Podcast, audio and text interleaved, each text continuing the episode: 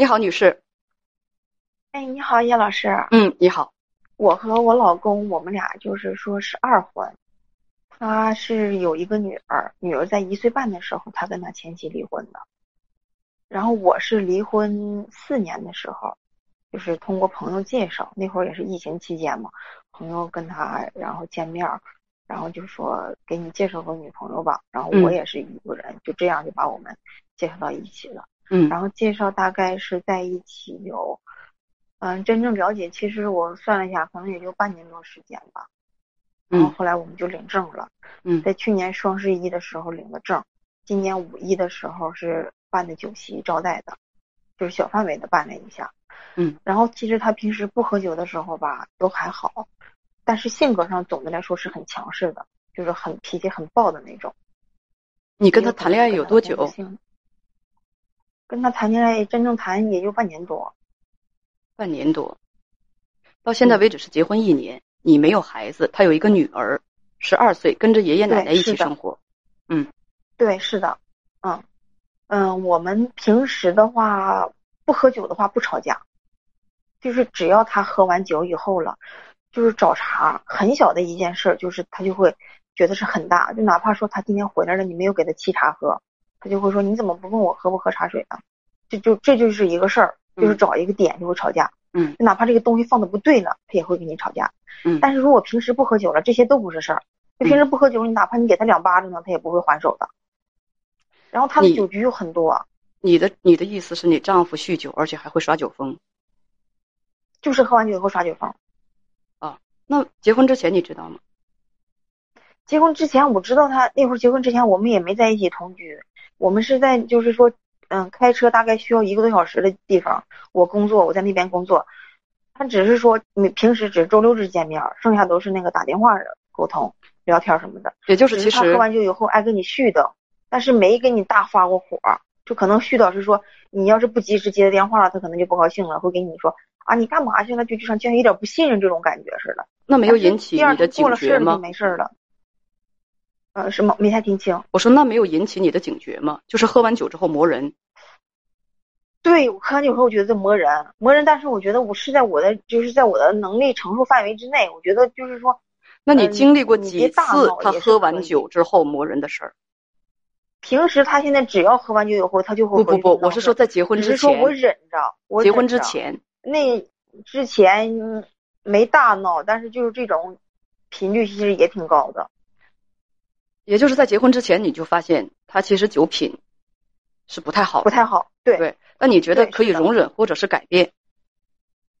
而且听你的意思，你们俩只是周末能见面和约会，其他的时间你们是见不着面的，或者说在结婚的时候，另一个区，我在另一个区，嗯，在结或者是在结婚的时候，实际实际上你们相互是并不了解的。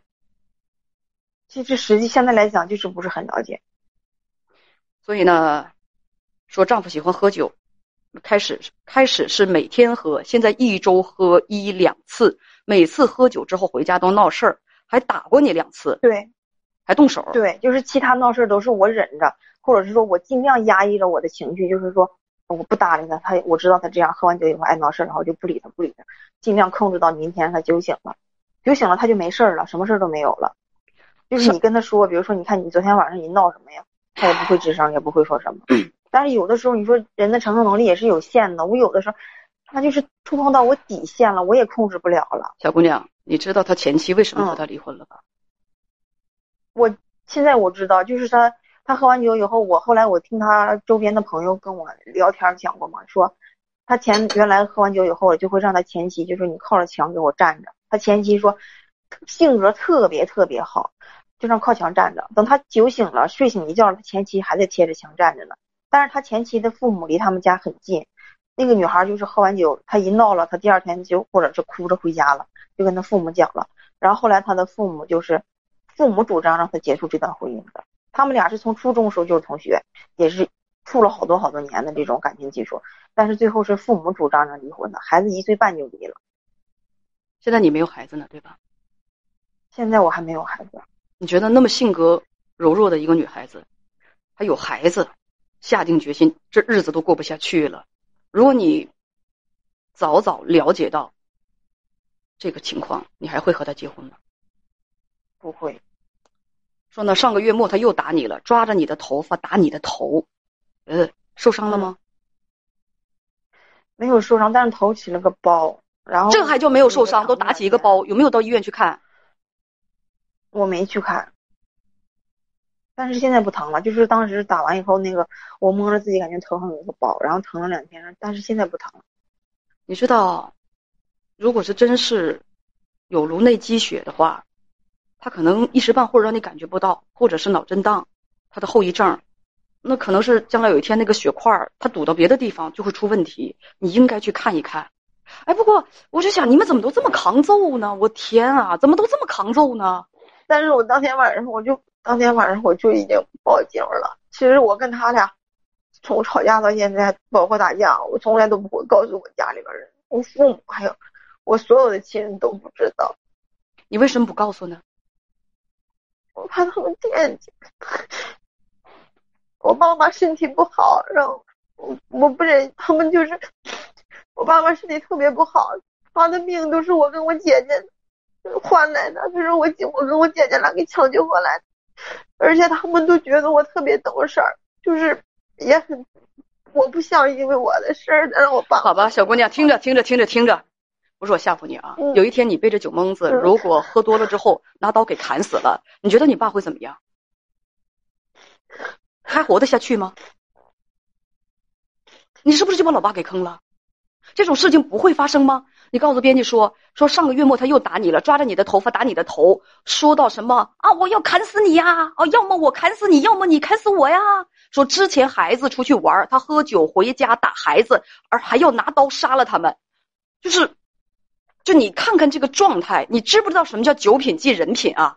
或这个我刚才说那种可怕的事情会不会发生啊？我就说，有一些女性啊，我真的是很服，为什么？又扛揍，胆子又大，那真叫一个胆大包天。人家就是家暴男，在他们面前拿刀都这个这个呜呜喳喳的，不害怕，你们知道吗？就继续能生活在家暴男身边，等着哪天家暴男那那个那个，就是说狂性大发，真把自己切个身首异处，才开心吗？到那个时候，你觉得你爸爸就会好？真到那个时候，你爸爸还活得下去吗？而且你报警不止一次。已经报警三次了，情况一点都没有改观，还还跟我们编辑强调呢，平时不喝酒的时候他什么事都没有。哎呀，傻孩子啊，我跟所有的兄弟姐妹说一句，不管现在是谈恋爱的小哥哥小姐姐小弟弟小妹妹还是什么，我要告诉大家，两个人在相处的时候，你要想知道他真的对你好不好，不要看两个人好的时候好不好，一定要看他不好的时候对你什么样。嗯，那个时候才能真看得出来这个人对你好不好，看不好的时候什么样。嗯，一样是喝多了酒，有的为了避免给家里人带来就是说困难，提前要说我可能会回来的晚一点，喝酒了可能会打呼噜，所以说今晚你跟孩子在一块儿睡吧，我别打扰了你们睡眠。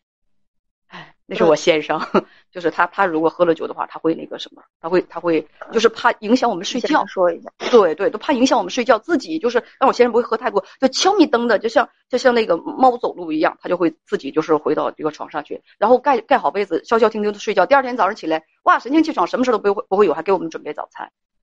就是有的人喝多了之后，一定要打人，一定要借酒撒泼，一定要虐待自己的亲人。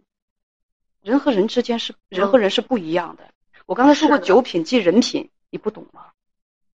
有的人吵架了之后，就是说就是两个人不好的，有的人吵架了翻脸之后，有的人会会会会就比如说大家就是两口子嘛，吵架了闹离婚，有的人会说咱们俩离婚啊，离婚真的谈到离婚了，两个人就觉得过不下去了。你看有的男人会什么，有的男人会说一个女的不容易，哎呀，我就把那个衣服穿走，房子留给你和孩子了。